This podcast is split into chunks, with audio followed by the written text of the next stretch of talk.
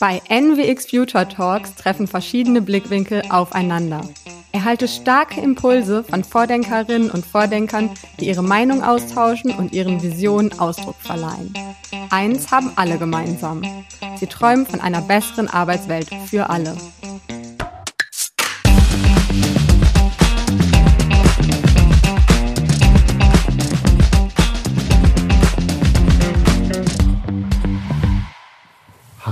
Hallo. Ich bin Julia Rostek. Ich bin Teil des Employer Branding Teams bei der New York SE. Cool, schön dich kennenzulernen. Ich bin Markus Mehrheim, Gründer von Human Employer Marketing. Nice. Ich habe gehört, wir haben ein paar Fragen. Ja. Wir greifen direkt rein Let's do it. und dann starten wir. Oh. Was ist derzeit deine größte Challenge, Markus?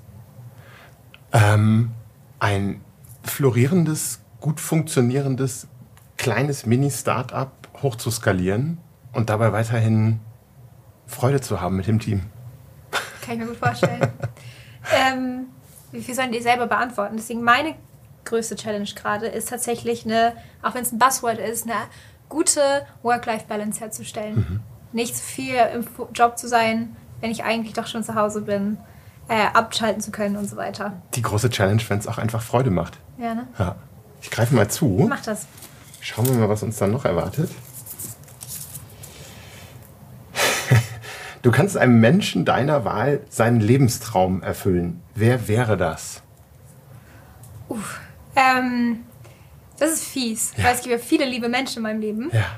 Ich glaube, mein Freund kam mir als erstes in den Sinn, einfach deswegen, weil ich weiß, was sein Lebenstraum war, zumindest als Kind, und das war Fußballprofi zu werden.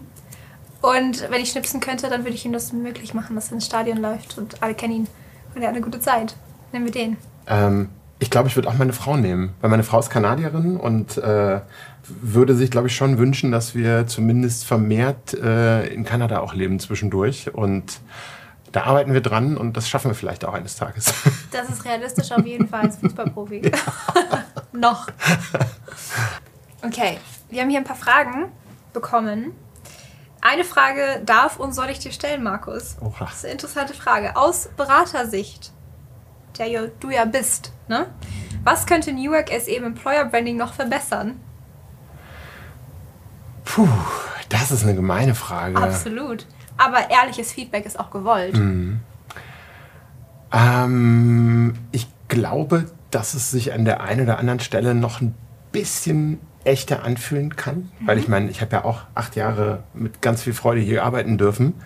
Ähm, und dass es, glaube ich, so ein paar Dinge gibt, die vielleicht so in der Sub-Subkultur liegen, die vielleicht auch nochmal spannend wären zu, zu kommunizieren. Und ansonsten macht ihr aber da, finde ich, einen wahnsinnig tollen Job im Employer Branding. Also ich will ja nichts Falsches hier sagen. Nee, nee, aber ähm, hast du ein Beispiel? Ich meine, jetzt bist du wahrscheinlich nicht mehr in der Sub-Sub-Subkultur drin, Ja. aber hast du irgendwas, was du sagst, irgendwie, hey, das wär's doch? Oder sei es ein anderer Standort vielleicht? Genau, genau. sowas, also ich ne? glaube, so, so, so meine ich es auch. Also vielleicht auf Standorte oder vielleicht auch auf Business Units bezogen. Ich glaube, dass eine Vertriebsmannschaft komplett anders tickt als eine Entwicklermannschaft und die sind wieder ganz anders als die äh, Kollegen in, im, im Finanzbereich beispielsweise. Und ich glaube, das ist aber auch die absolute Krönung, finde ich, im Employer Branding, eine gemeinsame Kultur zu transportieren, dann aber auf die Besonderheiten nochmal einzelner Bereiche eingehen zu können, weil es ja dann wiederum auch nur einen kleinen Teil der Menschen anspricht da draußen. Absolut. Ja. Das ist aber ein guter Hinweis. Ich meine, wir haben jetzt Formate, sowas wie Let's Talk About etc., die Ja. man bei uns auf der Karriereseite findet, ähm, die jetzt zum Beispiel sich genau mit der ähm, Sales Target Group auseinandersetzt. Aber das ist ausbaufähig. Ne? Das ist gerade am Anfang.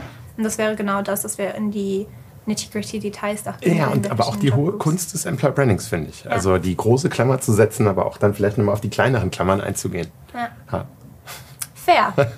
ähm, hier, guck mal, ich habe diese Karte, du nimmst gleich die Karte, deswegen stelle ich mir die Frage einfach selbst. Ähm, welchen USP hat die New York SE als Arbeitgeber? Ähm, das ist eigentlich eine sehr schöne Frage. Ich stocke nicht, weil ich nicht weiß, was wir haben, sondern eher eigentlich, was ist denn der Kern? Und auch wenn es vielleicht überholt klingt, ist es aber der Zusammenhalt des Teams und die Menschen hier. Weil ich finde, oft merkt man ganz schnell, wenn du in ein Unternehmen reingehst und selbst wenn du nur in die Räumlichkeiten gehst, was ist denn da für ein Vibe? Wie ticken die Menschen? Mit wem arbeite ich hier zusammen?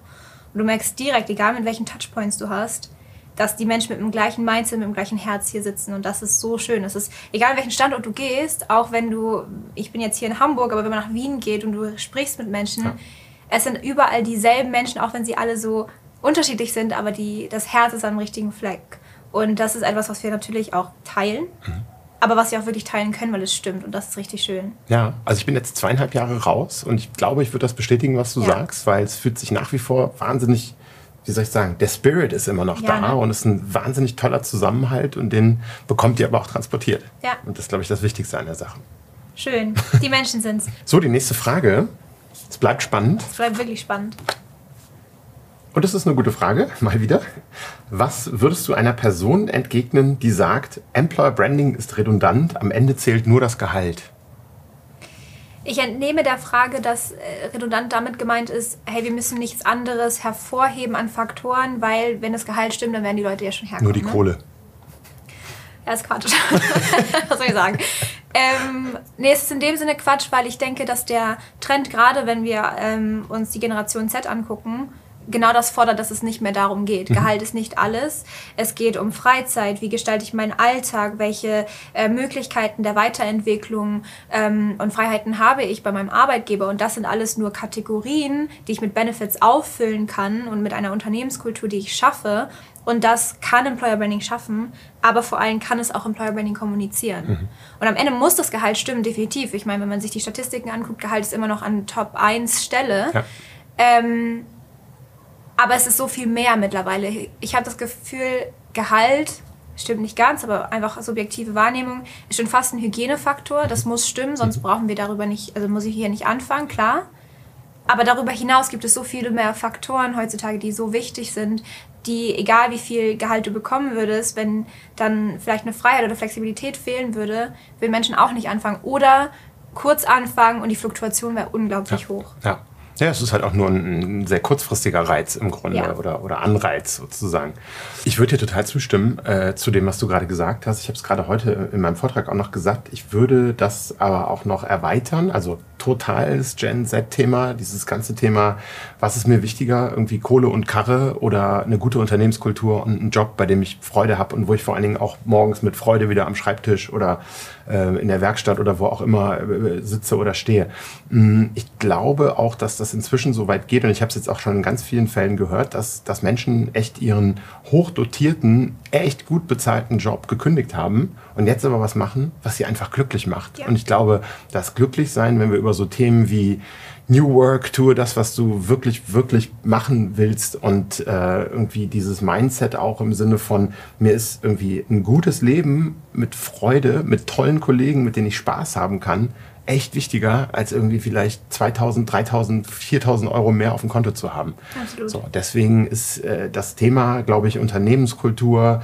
Wie fühlt sich das an in einem Unternehmen? Wie gehen die Menschen miteinander um? Hat man Bock aufeinander? Irgendwie will man auch vielleicht mal Erfolge feiern und so Geschichten. Viel, viel wichtiger, als in einem sterilen Umfeld rumzuspringen und dafür vielleicht wahnsinnig viel Kohle zu kriegen. Ja. Also ich glaube, da bewegt sich gerade eine ganze Menge. Und das ist gut so, ja. weil sonst wäre es richtig schade. Total. Naja, man arbeitet und lebt halt nur einmal. Ganz richtig. Finde ich schön. Schön gesagt und absolut richtig. Ich bedanke mich für das nette Gespräch mit dir und wir sind im Einklang zu diesem Thema. Wie Total, schön. absolut.